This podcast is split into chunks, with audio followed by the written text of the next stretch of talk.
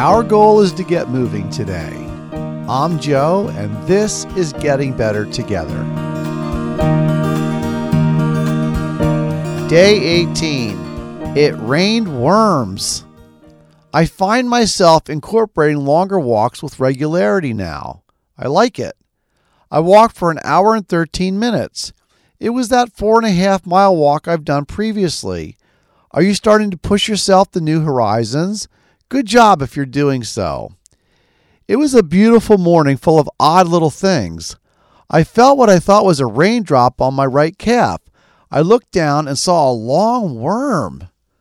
Sorry, but that was gross. I guess a bird dropped breakfast because I wasn't under a tree. Down the road a bit, a lady who I've seen on and off popped off a side street while she was walking her dog. Here's another chance to see if my walking pace was brisk. Not to be. She was putting distance on me with every step. I think it's confirmed now. I'm just not a fast walker. But I am out there, right? That counts.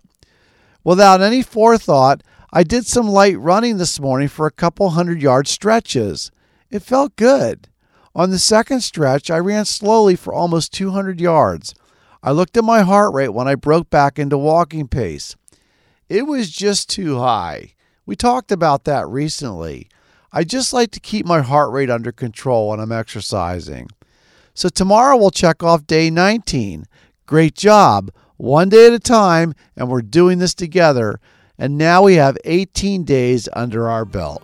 Amazing. I'll see you tomorrow. I hope you'll come back tomorrow. These daily check ins is what will make a difference for you and me.